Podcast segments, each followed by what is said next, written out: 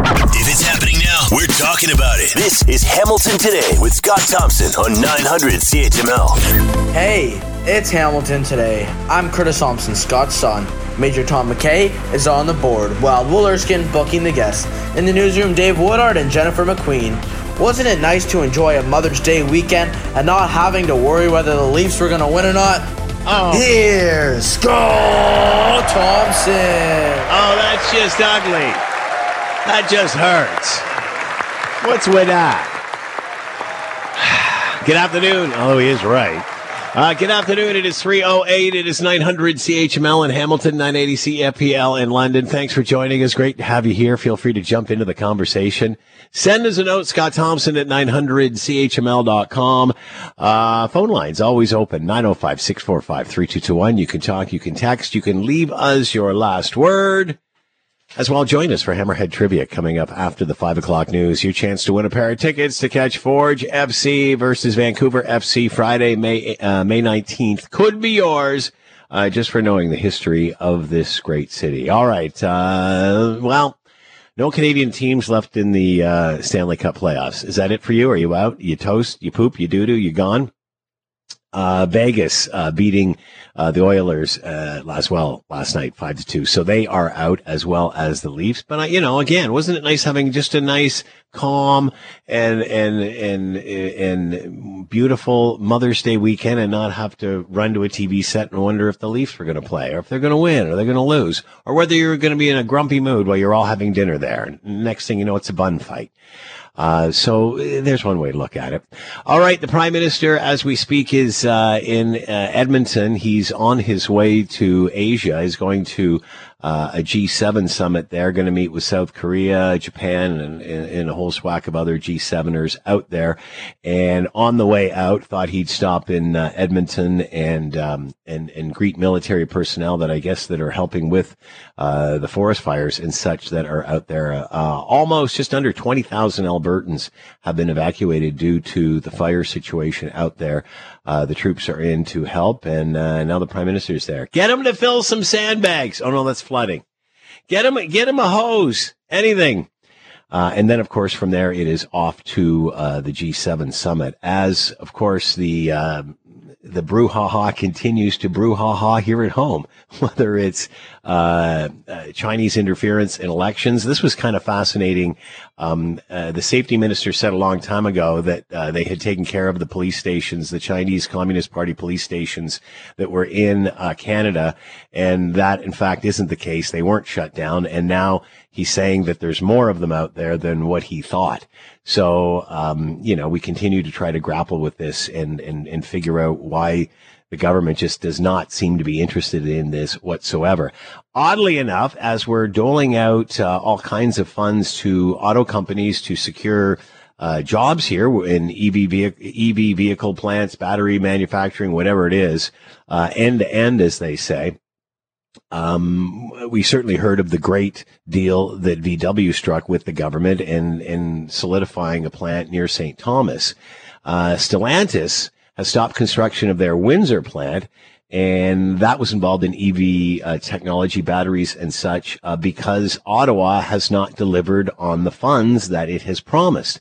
Uh, obviously, when these deals are made, they come with plenty of incentives uh, from the government, various levels of government, in order to have these jobs in these industries uh, in Canada. And we've certainly heard uh, lots of debate over whether we should be spending that kind of money, whether we should be uh, giving these sorts of incentives. But you know, when you're talking about the future being EV, what if you, you know, we saw when we didn't ha- we see what happens when we don't give incentives to big pharma to produce uh, vaccines here. A global pandemic arrives, and we're the last ones of the industrialized uh, industrialized nations to get vaccine. Now, all of a sudden, boom, we're starting to at least work on the finished product here. Well, it's the same sort of thing when it comes to technology with renewables, EVs, that sort of thing.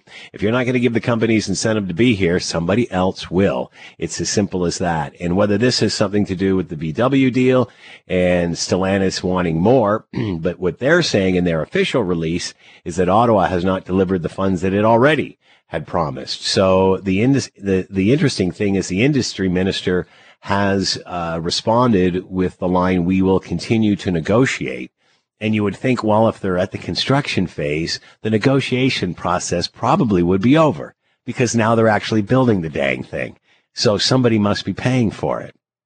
Uh, and at the end of the day, uh, the industry ministers, uh, his his uh, response was, "We will continue to negotiate." What that means, you would think everything would be negotiated long before shovels get into the ground, um, but who knows? What do you do? All right, so uh, continuing uh, continuing to watch that story as well as time progresses.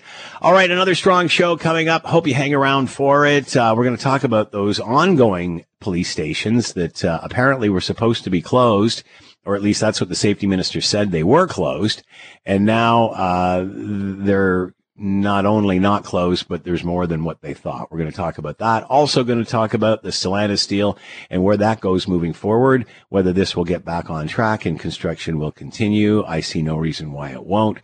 Uh, but it'll be interesting to see where this goes uh, as we continue. Also, uh, we're talking about uh, urban expansion, and and you know many people are talking about the green belt and and development and cutting into the green belt. Well, before we even get to that, um, there's areas uh, outside or within city limits that are considered white belt which are areas that have already been zoned for building, but just haven't been serviced yet.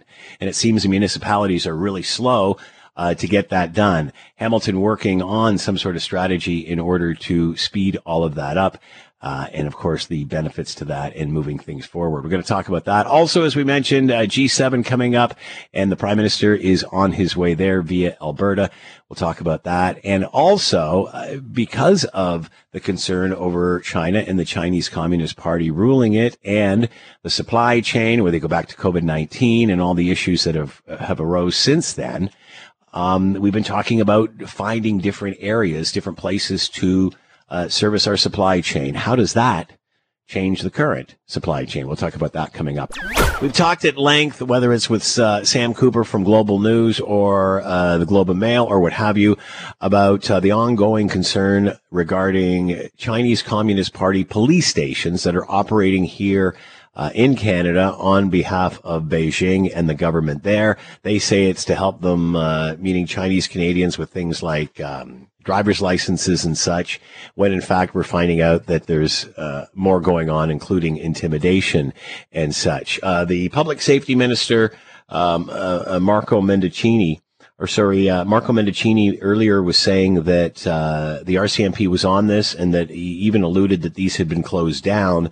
Now there may be more of these so-called police stations in Canada, says the minister. To find more about all of this, Marcus Kolga with us, senior fellow at the Macdonald-Laurier Institute Center for Advancing Canada's Interest Abroad and founder of disinfowatch.org and with us now. Marcus, thanks for the time. Hope you're well.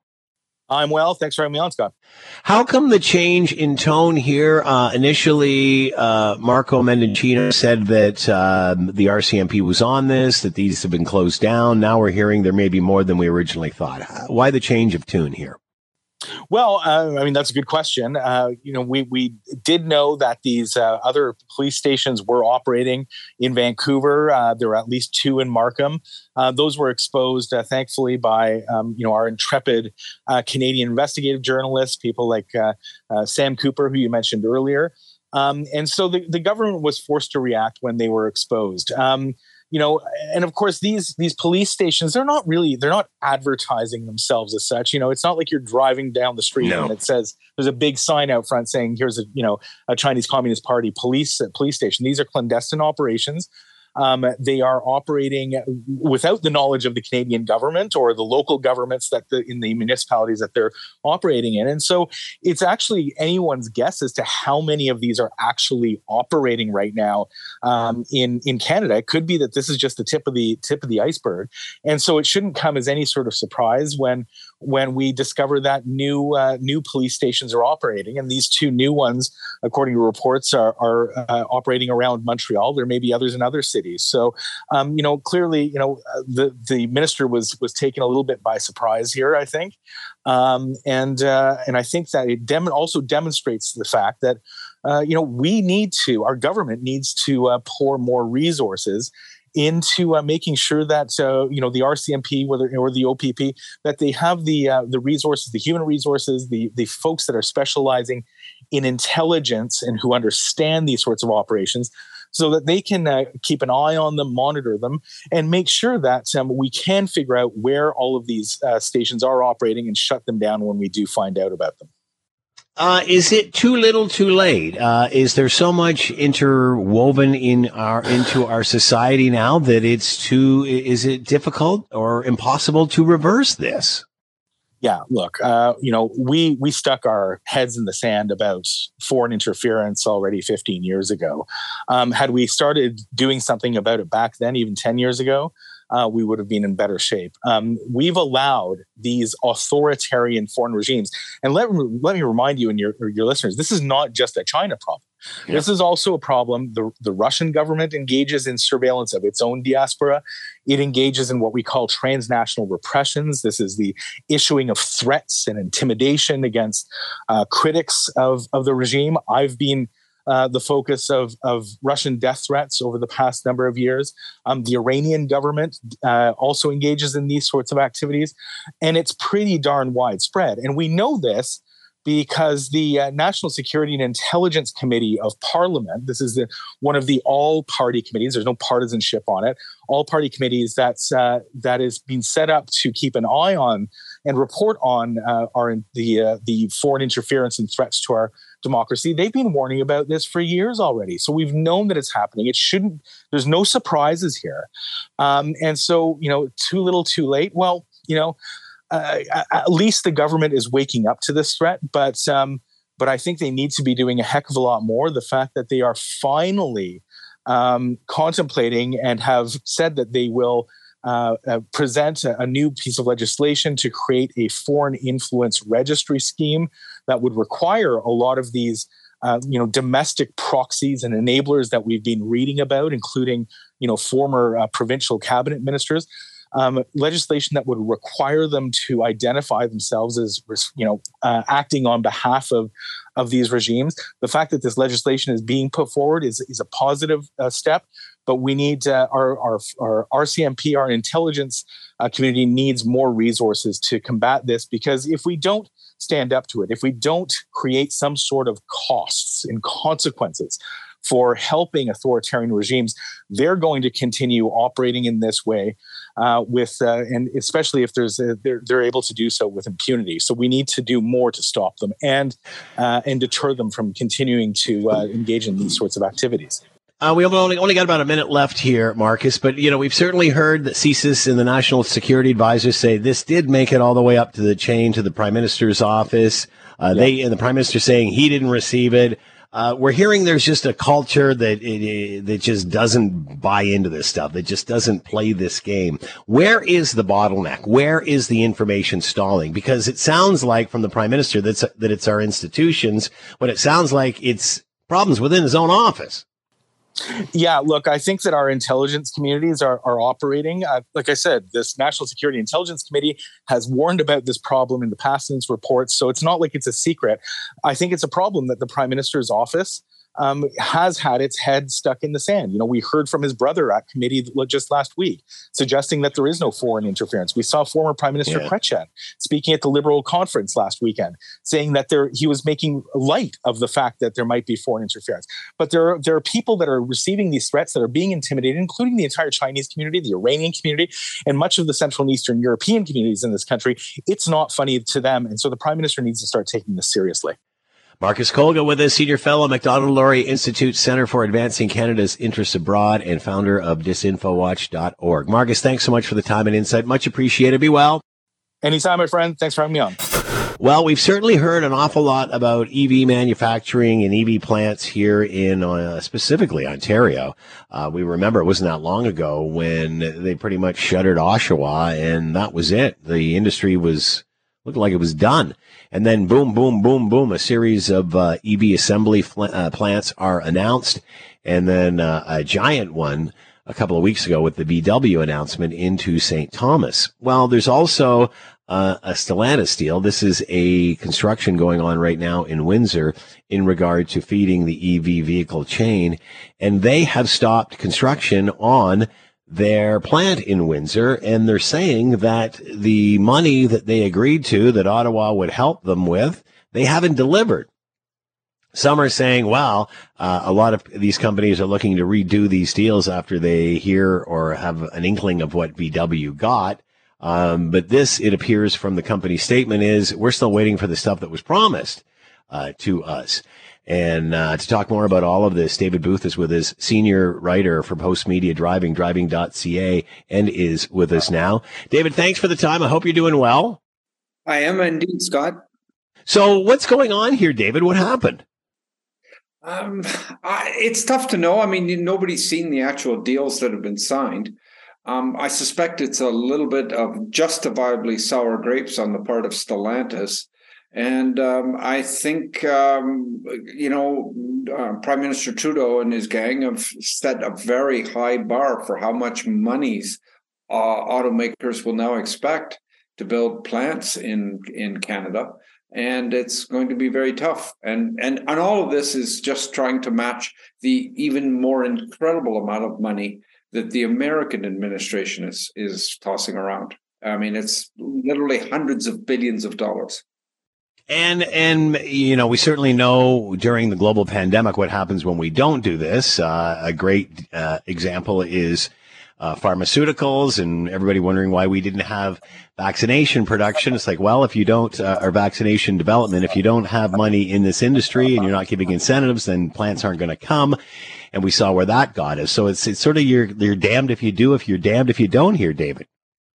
It is, and and and the thing that I'd like to explain to people is that um, it, what's changed now is that before and for the last many years in the uh, automotive business, there are various jurisdictions, um, depending on how desperate their politicians were, um, would toss money at uh, automakers to build plants, assembly plants there. And it was always a one time deal. Uh, sometimes it was cash, sometimes it was tax incentives. Uh, the numbers usually ranged between 300 and 700 million dollars, but it was always a one time deal. The 13 billion that Volkswagen got is a lot different. Basically, it's matching what the Americans are offering. And what that is, is $45 per kilowatt hour of battery for the next basically 10 years, all the way to 2032. So $45 for every kilowatt hour of battery they produce all the way till 2032. So it's not a one time um, um, um, money. It's not a one time subsidy. It's an ongoing subsidy.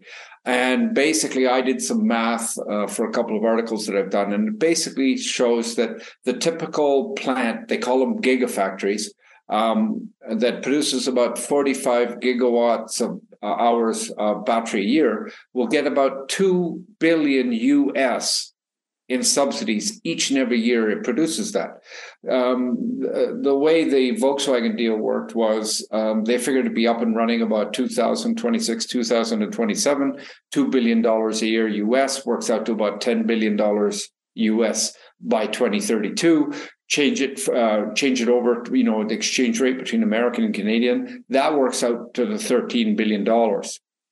Stellantis i understand got the old system about 500 billion dollars a million sorry dollars up front on a one-time basis to build the factory. They didn't get this ongoing um, uh, subsidy.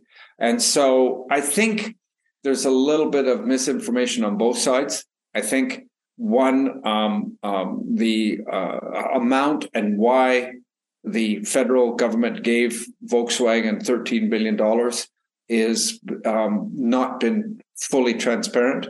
On the other hand, I think that Windsor and Stellantis probably have received the one time only payment, or part of it at least, that they were scheduled to get what they're pissed off at is that they didn't get any of the recurring monies that are being offered now. Uh, that being said, so David, is this about uh, Stellantis now wanting a better deal, or is it the case that the government hasn't given them what they said they were going to give them in the first place? Because they've alluded to the latter, but you're, I know. Is, is this a renego- or is uh, this a renegotiating technique? I I, you know, I'm not in the middle of it. There's probably 12, 15 people that have seen the actual paperwork and they all work for the government or Stellantis. So I, I don't know for sure. But um, I'm not much of a betting man, but I would bet large that it's they want to renegotiate what's happening. I mean, why wouldn't you? I mean, let's face it. I mean, they they they signed the deal in March 2022, I believe. Um, and the Inflation Reduction Act, which just tossed all this money I just described at the American manufacturers, was signed in August. So if they had waited between from March to August, they could have built that plant in the States, anywhere in the States, and they got, got automatically $13 billion. Or they could have said to um, Canada, match the $13 billion, uh, dollars we can get in the States, and we'll still build it in Windsor. If they'd waited just from March till August. Um, and, and, to be honest with you, um, I'm not tooting my own horn.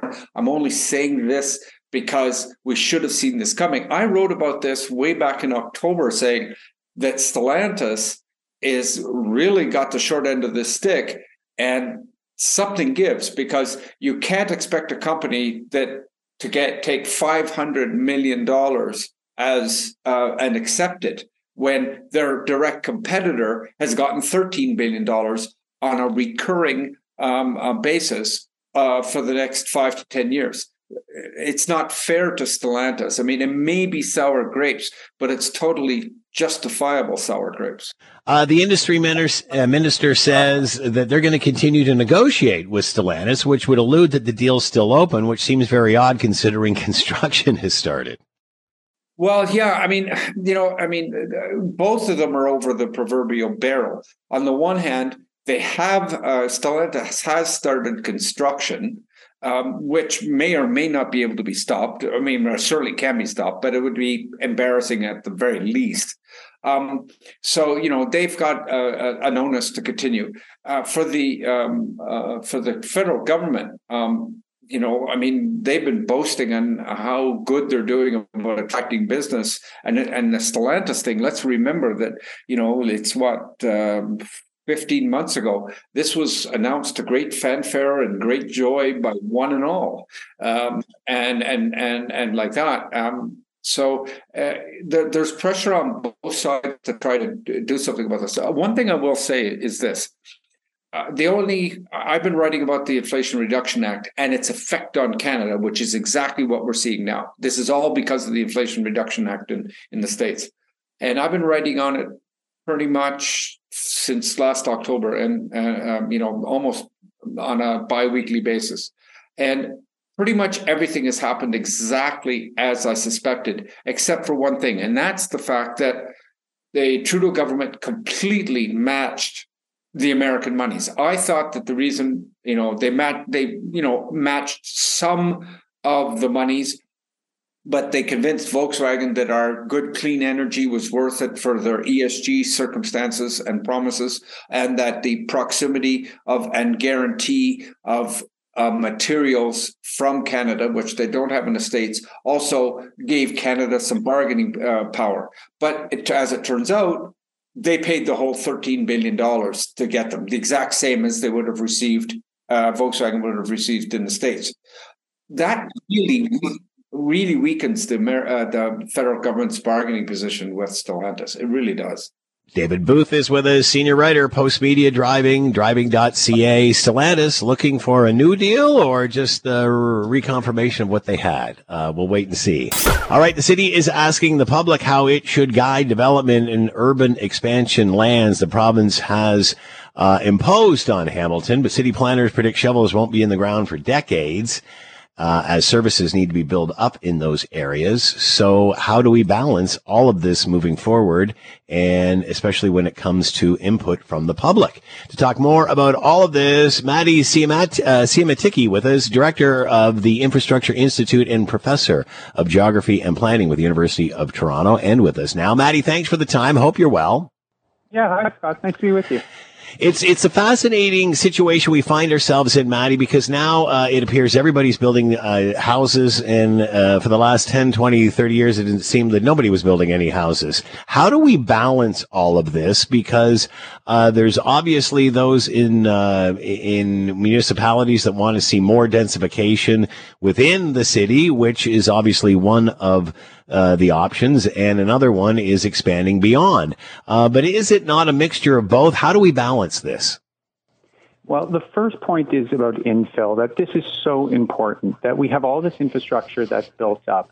We know we're in a housing crisis. We know we need to move quickly uh, to build more homes and uh, to provide places for people to live. The fastest way to do that is infill, is to build where all of the services, the water, the sewers, the electricity, the roads, the internet cables are already in place uh, and to really maximize the efficiency of use of all of that existing infrastructure before we consider spreading outwards, which requires all this new infrastructure and runs the risk of urban sprawl and the congestion uh, nightmare that we're already experiencing on our roads around the region. You said uh, before we go out, we have to fill in. However, when you fill in, it's a certain type of neighborhood as opposed to when you go out. So how do you fit a square peg into a round hole? Isn't what's needed is all of this? Well, part of it is all of the infill uh, rules that the province brought in with Bill 23 uh, and other local governments are now starting to bring in, like the City of Toronto with multiplexes. We need to provide many more housing options in our existing neighborhoods. We can't just have a housing pattern that is tall and sprawl, that on any site, especially in the downtown core or, or along our avenues, people are building as high as is conceivably possible. Uh, and then in the existing neighborhoods, uh, they're zoned exclusively for single family housing and no one else can get in. We need to try to break that deadlock and provide a whole bunch of other options.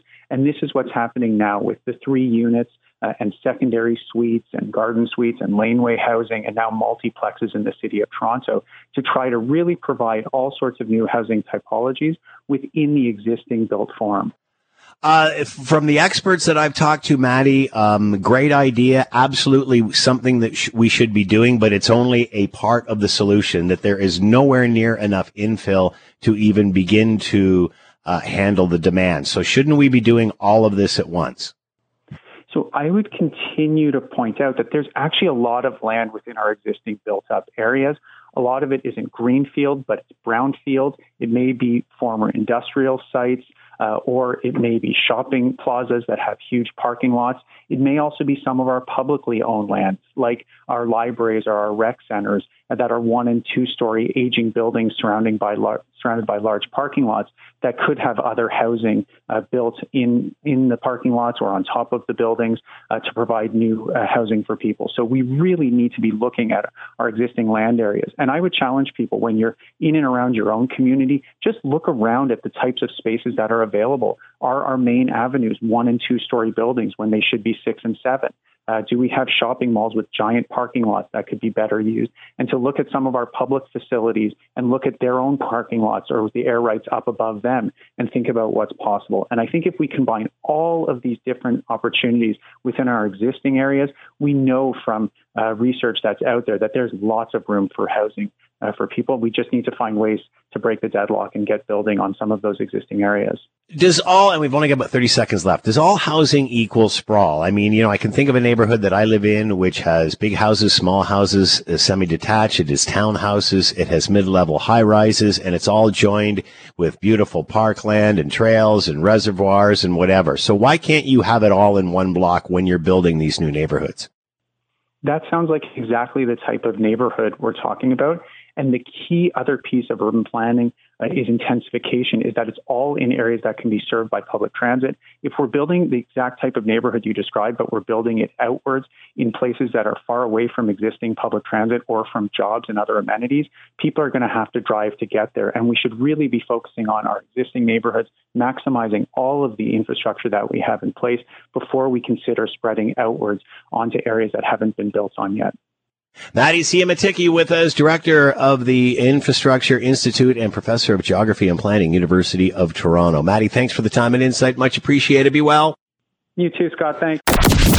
If Scott Thompson isn't satisfied with an answer, He'll delve into the issue until he is. you're listening to Hamilton Today with Scott Thompson. On Hamilton's News Today's Talk. 900 CHML. As you no doubt know, uh, Alberta having an incredible year when it comes to forest fires. The spring very, very dry, and they are spreading. And uh, up to we're saying hearing now reports of almost twenty thousand people have been evacuated over the course of this thing in Alberta. Let's bring in Sarah uh, a digital journalist with Global News in Edmonton, and w- is with us now. Sarah, thanks for the time. Hope you're well under these very uh, stressful conditions. What's it like there? Uh, Is it is is it obvious there's there's big issues in Alberta?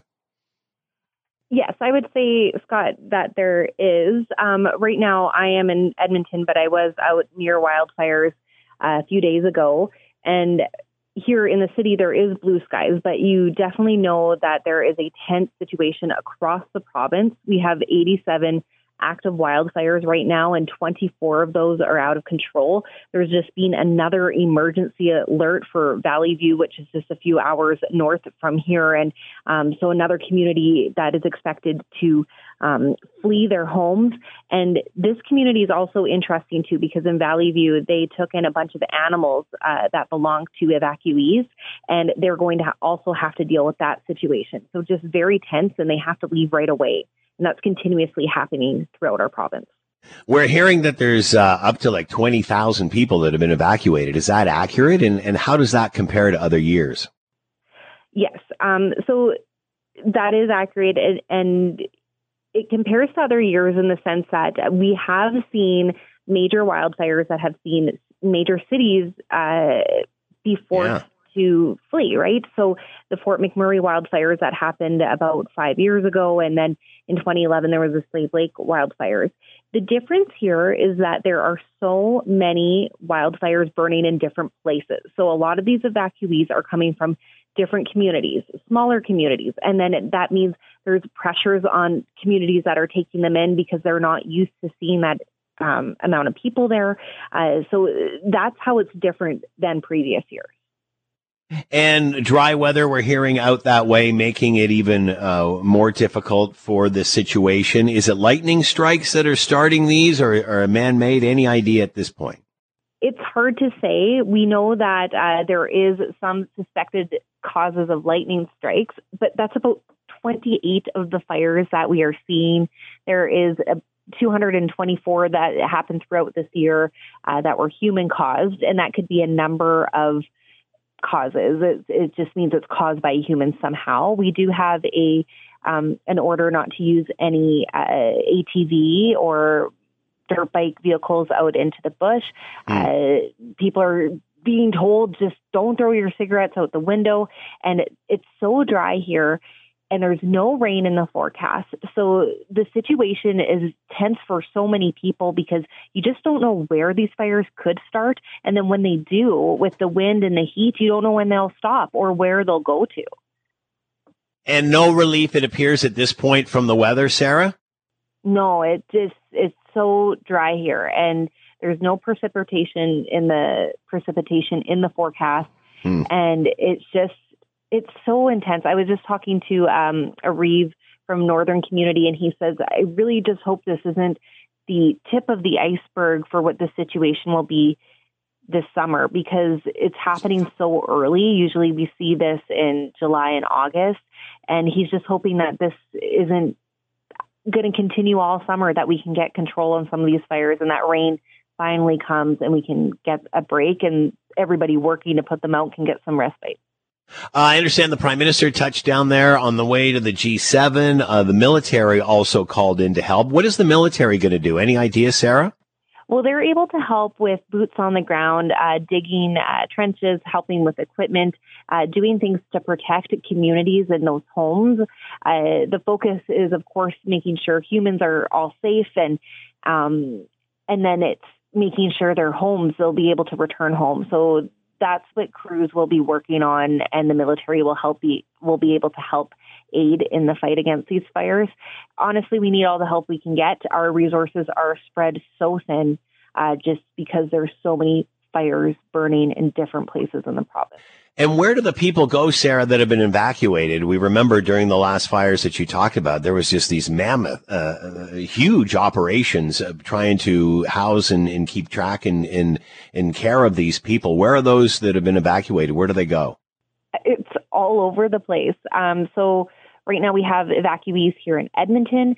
Uh, we have evacuees that are a couple hours north in Whitecourt and Grande Prairie. Valley View had evacuees come there and then now they're on evacuation order. That's just the situation we're in. So people are just going to where they can.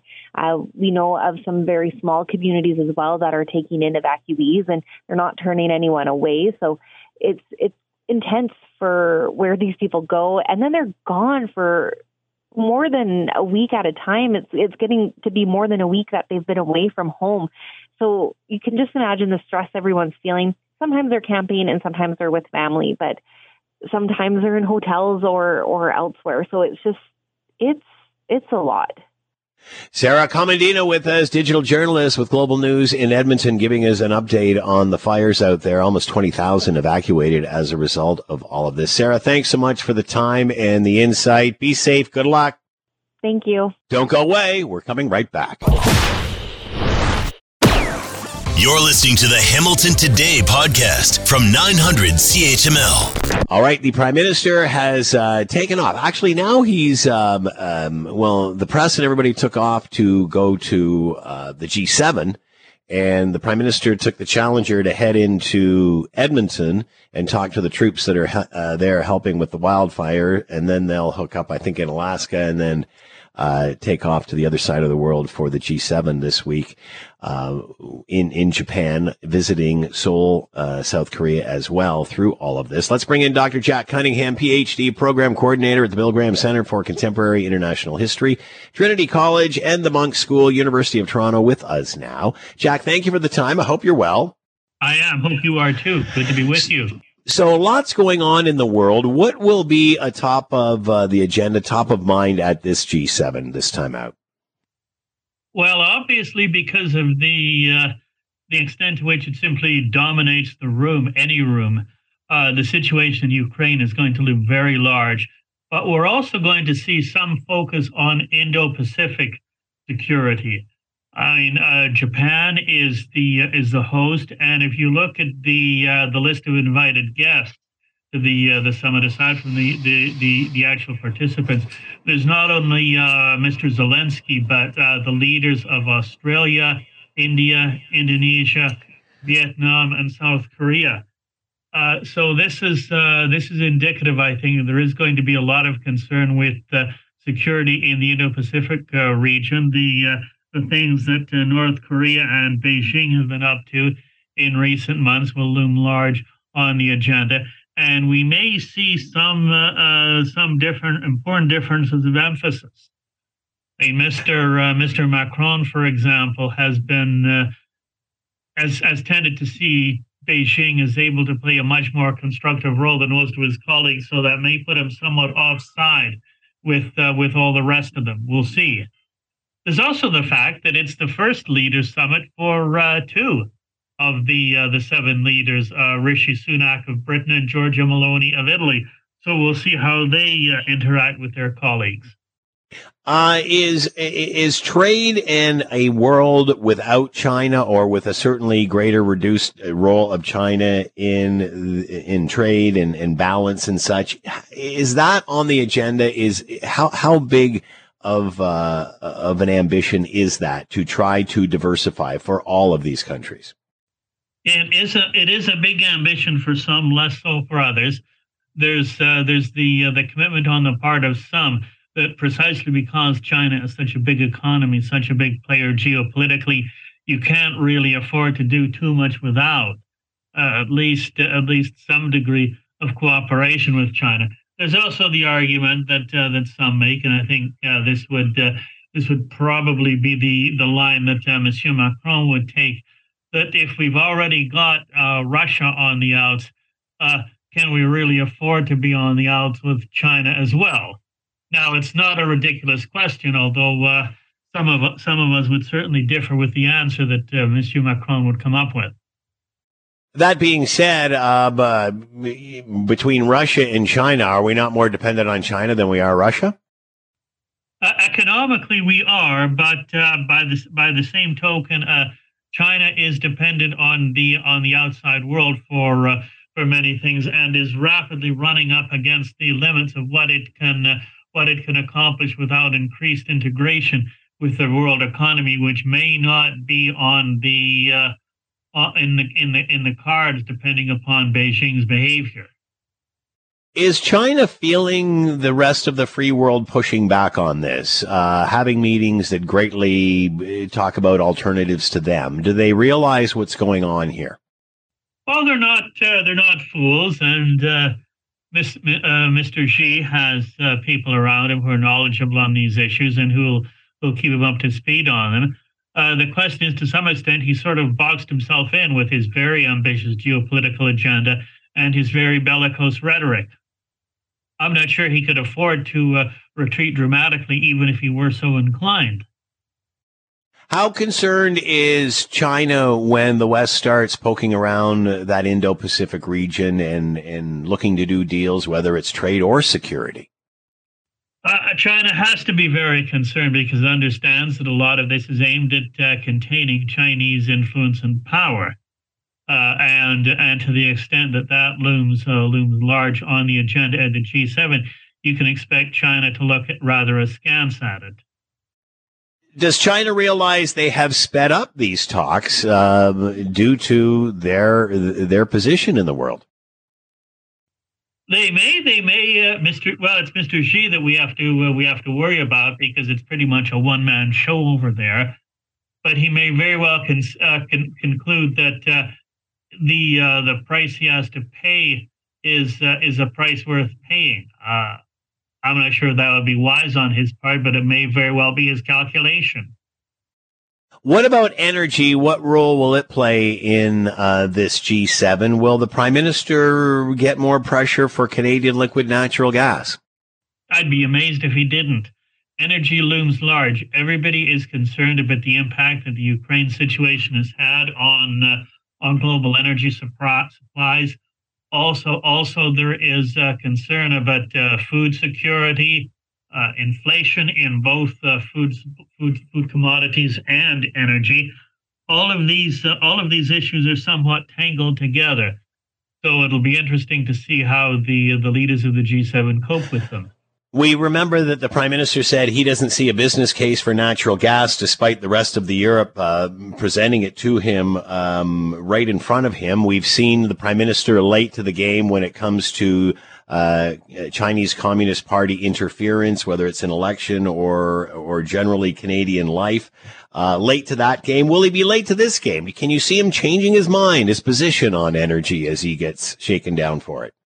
I think it would be tough for him to change his mind on uh, on the energy situation. He's uh, he's staked so much of his political appeal on uh, appealing to the environmentalist constituency. He's he's not in great shape in the polls. He probably doesn't think he can afford to alienate that uh, that element of the uh, of the liberal base. Uh, but you're you're right. He's he's probably in a minority of one on liquid natural gas and it doesn't reflect well on him, and it doesn't reflect well on the plausibility of his uh, stance towards China. What's the cost of Canada to Canada on that?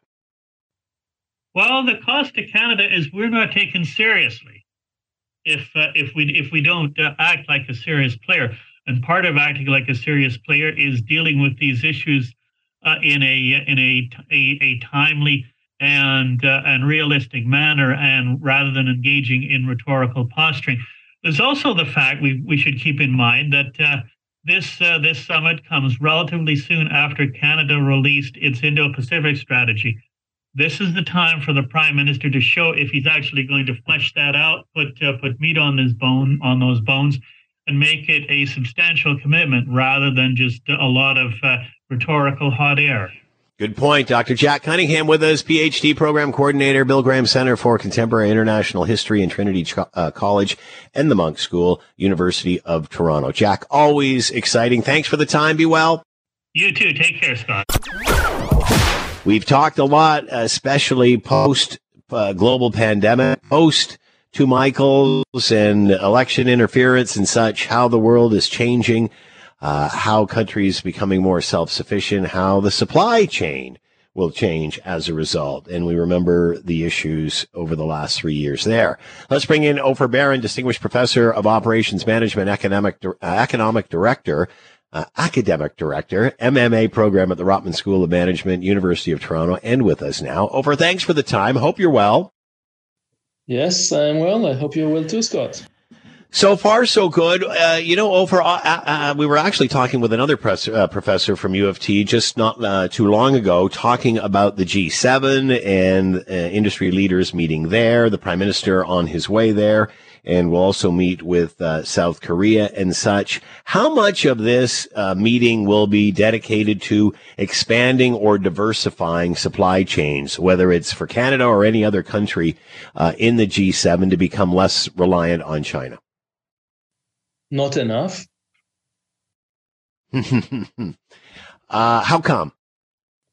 Um, I, I think we got used to be able to rely on global partners in much of our supply chain. And uh, this is uh, something good. It helps everybody uh, globally. Recently, as you mentioned, there are some pressure to try and rely more on internal uh, production and services and uh, logistic services for that matter. And you want to have some important uh, capabilities uh, internally to, to your country, essentially. And obviously, Canada tabling an Indo Pacific strategy just prior to this. Will they be trying to sell that? I think so. There is a, there is a place to create a more balanced uh, supply chain, more balanced import and export uh, globally. One of the things that caused lots of damage in the recent um, pandemic is the fact that we are importing from several countries much more than we are exporting to them. And mm. this imbalance is something that is uh, not uh, sustainable for a long uh, time. Uh, you obviously have political issues the way they are around the world, but also coming off a global pandemic. How has that changed our perspective? Oh, there's there's a huge change because of the pandemic. First of all, the economic situation uh, in in 2023 to 2025 would have been look significantly different if there was no COVID-19, right? We are still in a, a recession. We've seen higher inflation than we are used to in many countries around the world. And also, as you mentioned, the pressure to create a more internal supply of many critical items is uh, much larger because we all experience what happens when you don't have that with this change or this refocus, does that mean traditional supply chains will suffer, or is there enough for everybody, or we just depend too much on others to eliminate them?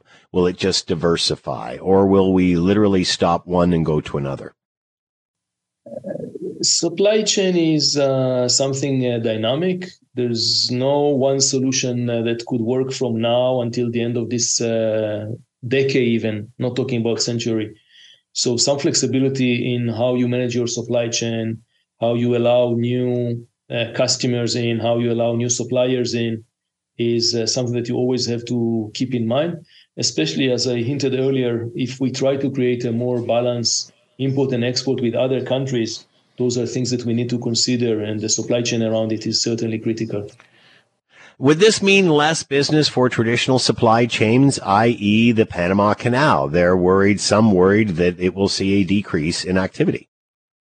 Yeah, the Panama Canal did see a decrease in activity this year. I think uh, mainly because of uh, the lower economic activity in the world on the one hand, and also the uh, larger shortage of uh, say gas and uh, oil in Europe that uh, mm. rather than you know the US and Canada rather than shipping uh, these through the Panama Canal to um, the east, to to Asia. They have, uh, or to the west, excuse me, to Asia.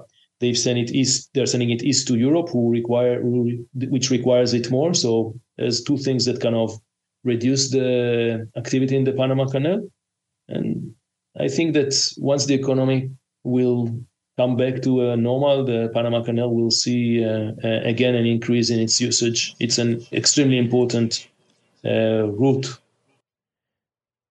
Opher Baron with us, Distinguished Professor of Operations Management, Academic Director, MMA Program at the Rotman School of Management, University of Toronto. Opher, always fascinating. Th- uh, thanks so much for the time. Be well. Thank you. You too, Scott. Bye bye.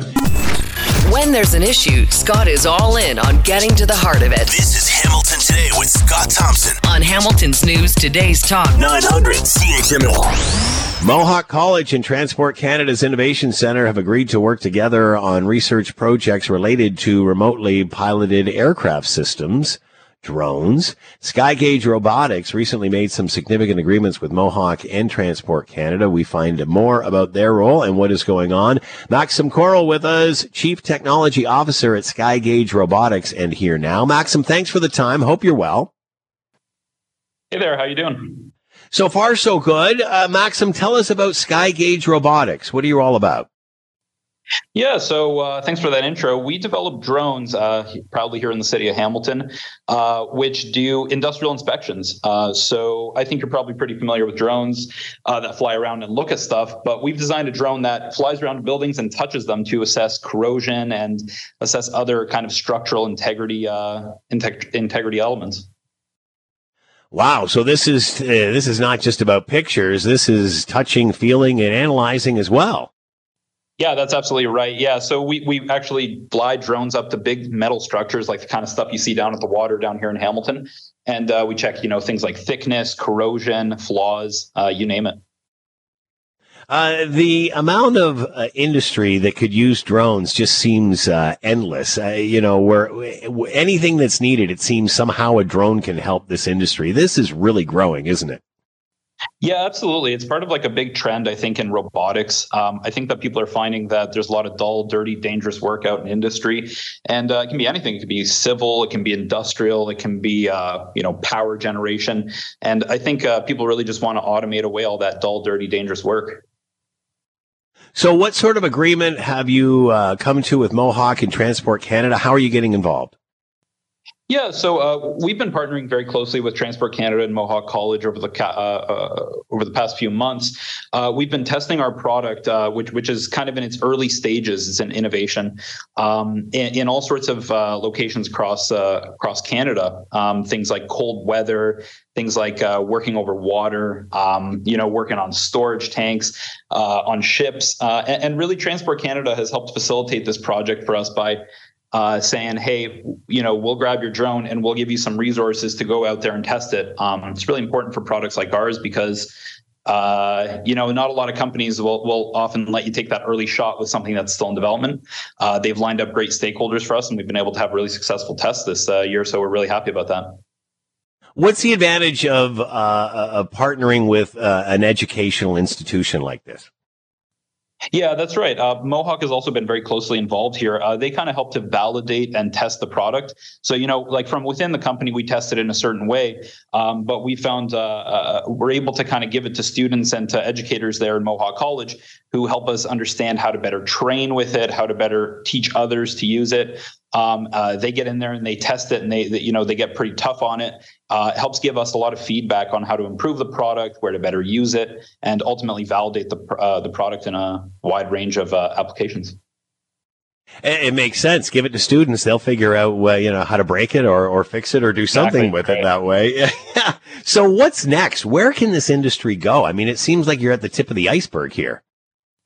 Yeah, that's right. I think that innovations like ours um, kind of are, are, part of a growing trend where where we want to see more uh, like robotics, you know, more work being done by machines uh, that that doesn't necessarily have to be done with humans. Like uh, for us, a big advantage is, not sending people to work at heights, uh, especially where they have to do the work manually. Yeah. Sending up a drone uh, is a really, I think, future-oriented solution uh, that can, you know, give that paint that mind picture of having that drone do everything for you. And uh, and I think that's kind of where our innovation is going too. Is you know, inspection is just the start here. Uh, we want to you know, our vision here at Skygauge is to build the workforce in the skies, uh, and we really mean that. We want to put, you know, um, like welding capabilities on the drone, uh, painting, pressure washing, coating, uh, sanding, wow. drilling, anything that you want to do by hand. You got to go up there and do it by uh, manually. Uh, I think it's much more advantageous to use a platform like ours. When you're asking a drone to do something like that, what would the size of them be? I mean, even, you know, X-ray, X-raying structure, what have you, that's one thing, but even going up and physically doing work to it, how big would this thing need to be? Yeah, no, that's exactly right. It really depends on what the job is. So if it's, you know, small little welding jobs, you might be able to get away with something that you can fit in your, you know, trunk of your car. Uh, if you're doing like wholesale painting or uh, or pressure washing or something, you might need something, you know, three, four times the size. Um, but I mean, our, our, drone is relatively small uh, as it currently is uh, that does the inspections and really just depends on the application. Is the occupation of window washer soon to be behind us? I don't know about that. I, I think that uh, tools like ours and automating tools, uh, you know, they kind of coexist with people rather than uh, making it more difficult. Uh, uh, rather than displacing people, I think we make it easier to to do the job with ours uh, with our tool. Um, you know, a lot of work in industry is simply omitted today because there's not enough you know help you know people that can do it mm. and what we're making is something that can actually fulfill all that work Maxim Coral with us, Chief Technology Officer at Skygauge Robotics, P, uh, teaming up with Mohawk and Transport Canada and agreeing to work together on research projects uh, involving drones right here. Maxim, thanks so much for the time. Much appreciated. Be well. Good luck. Thanks so much. All the best.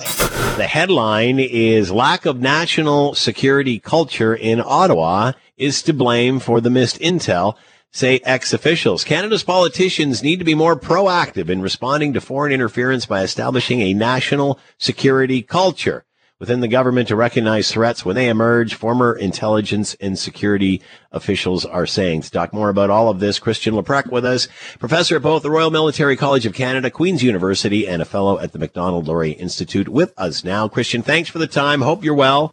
You bet. A nice sunny day. Good afternoon, Scott. You know, we have talked about this uh, many times, Christian. We know the story. CSIS and the National Security Advisor said the info did make it up the chain on election interference. Uh, Katie Telford, the chief of staff for the PM, says yes, he sees everything, yet the prime minister didn't see it. Is this bottleneck in the prime minister's office or is it within CSIS? Do we know? Well, first, my response would be that's actually not really a relevant question because ultimately, under the principle of ministerial responsibility in a Westminster parliamentary system, the minister is responsible for what happens in her, his, or their department. And the Privy Council office is ultimately the Prime Minister's department. So it is the Prime Minister who is responsible for whatever happens there. So this sort of approach that this government has taken with every time something goes pear shaped, we'll just blame the bureaucracy and it's the fault of the civil servants and they didn't coordinate properly. Well, that's not how Westminster constitutional government works. It is the cabinet ministers, in this case the Prime Minister, who are responsible for what their civil servants are doing. And so my question is if the prime minister apparently sees everything, hears everything, knows everything, which I don't know about your job, Scott, but certainly in my job, I can barely keep up with what I've got going on, let alone imagine running an entire government. But let's assume that, you know, uh, that statement was made in, in good faith, then that also applies to all the civil servants in your department because ultimately it is the elected politicians that are responsible. And I see no one in this government actually actually taking responsibility, whether it's on this file or whether it's on other files where we know that things perhaps didn't go as they should have gone. Well said. Um, you know, we, we talked earlier when all of this started to break, how comfortable we can now feel holding elections, knowing the last two potentially were interfered with. Certainly not enough to change the outcome, but there was interference there. The prime minister announcing that they're going to hold a series of by-elections. I believe it's four. How can we hold by-elections if we haven't got to the bottom of this?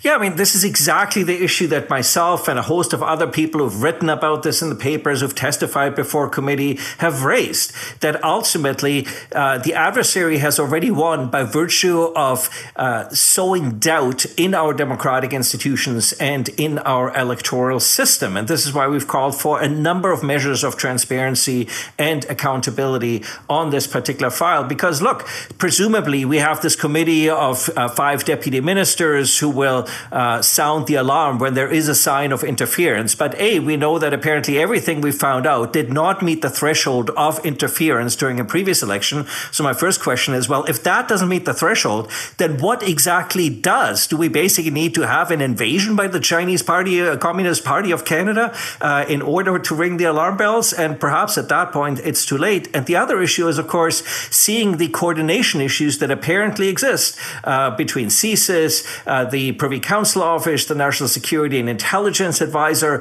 uh, the Prime Minister's staff, and the Prime Minister on this file. How can the Prime Minister can actually assure Canadians that even the measures we do have in place will actually work in order to restore the confidence and trust that Canadians ultimately need to have uh, in their electoral institutions? So I find it quite a bold move that in the midst of this entire deliberation, the Prime Minister choose, uh, chooses to uh, call by elections rather than first making sure uh, that the integrity mm. of the process is uh, restored. Uh, some in, in, the, the article that I mentioned referred this uh, referred to this the lack of a military culture with this government. Many have have known that the military is not a priority for this government. Is that any reason for this not to be a priority? Well, so look, I think these are controversial issues. There's no votes to be had, and there's only votes to be lost. In particular, by the Liberal Party, where you know there's um, a significant uh, portion of the electorate that doesn't have a particularly sympathetic view of security, intelligence, uh, and defense institutions. And so, I think the government has decided that rather than actually confronting this issue head on, um, for perhaps reasons of their own electoral fortunes and possible controversies. Uh, uh, let's just hope that this noise all dies down and that we can kind of move on with uh, with issues. Um, and I think that sends exactly the wrong move to a hostile adversary because the signal is, of course, just continue interfering and meddling because uh, until somebody leaks a highly classified report to the news, uh, we're basically not going to do anything about it. And even then, we're going to dither for days and weeks uh, before we ultimately do what needs to be done. And, you know, I, I think this is hardly a way to deter this type of activity and my concern is it's not going to embolden uh, the United Front Work Department by the Communist Party of China. It's going to embolden other regimes, whether that's Russia, Iran, um, and other uh, uh, governments that aren't particularly sympathetic to us, uh, to meddle in our electoral system. And it's going to further diminish our reputation, our standing with our allies who've drawn serious red lines, in particular Australia, uh, the United States, and, King- and the United Kingdom. Many have talked about mismanagement or um, just confusion, not a handle on what's going on in, in, order to be able to miss the sorts of things that we're talking about. Is this somebody who, who's just not rowing with both oars, or is this somebody who has a different objective and has a reason for doing this? Because it's really hard for all of us to understand why any government wouldn't want to protect their elections. Look, your guess is as good as mine. But the two points on this is, of course, as I've stated repeatedly, this type of interference is the single greatest threat to Canadian sovereignty and to our democratic way of life today. So for the government of the day not to take this seriously, to me, is just I'm I am completely dumbfounded and uh, and and and baffled. The other is look the National Security Intelligence Advisor is an office with about 140 staff that was created precisely to coordinate security intelligence issues across government on behalf of the Privy Council office and coordinate that communication with the Prime Minister's office. I have a very hard time to believe uh, that the problems ultimately lie either between CSIS and the NSIA or within the NSIA's office. I would have to think that the problems lie more, lie more likely between the NSIA's office and uh, the Prime Minister's office, where people are either deciding that this is not a priority, um, or perhaps uh, where people are deciding that for any number of reasons uh, we're just going to put this file aside. So you know, I think the um, and this is why we need to get to the bottom of this. We need to have um, much more transparent parliamentary um, inquiries on this, and we ultimately need to have a public inquiry because I find what's happening here and the messaging that we're getting from the prime minister on this, uh, personally, I find unacceptable, and I find may the prime minister may have put himself in a position where he possibly may have misled Parliament, and that would be uh, a very serious issue in the Westminster constitutional uh, democratic system of government. Christian Leuprecht with us, professor at the Royal Military College of Canada and Queen's University, fellow at the Macdonald Laurier Institute. Christian, as always, thanks so much for the time. Be well. It's been my pleasure. Thank you, Scott. Have a good afternoon. Thanks for listening to the Hamilton Today podcast. You can listen to the show live weekday afternoons from 3 to 6 on 900 CHML and online at 900CHML.com. That's it for us. Thanks for listening. As always, we leave it to you, the tax-paying customer to have the last word. Scott, this is Tony here. On the conversation about the debate between the Prime Minister's office and the CSIS and all the rest of that, it sounds like so, somebody saying, not my job. I don't have to do that. I'd like to know whose job is it to look after us?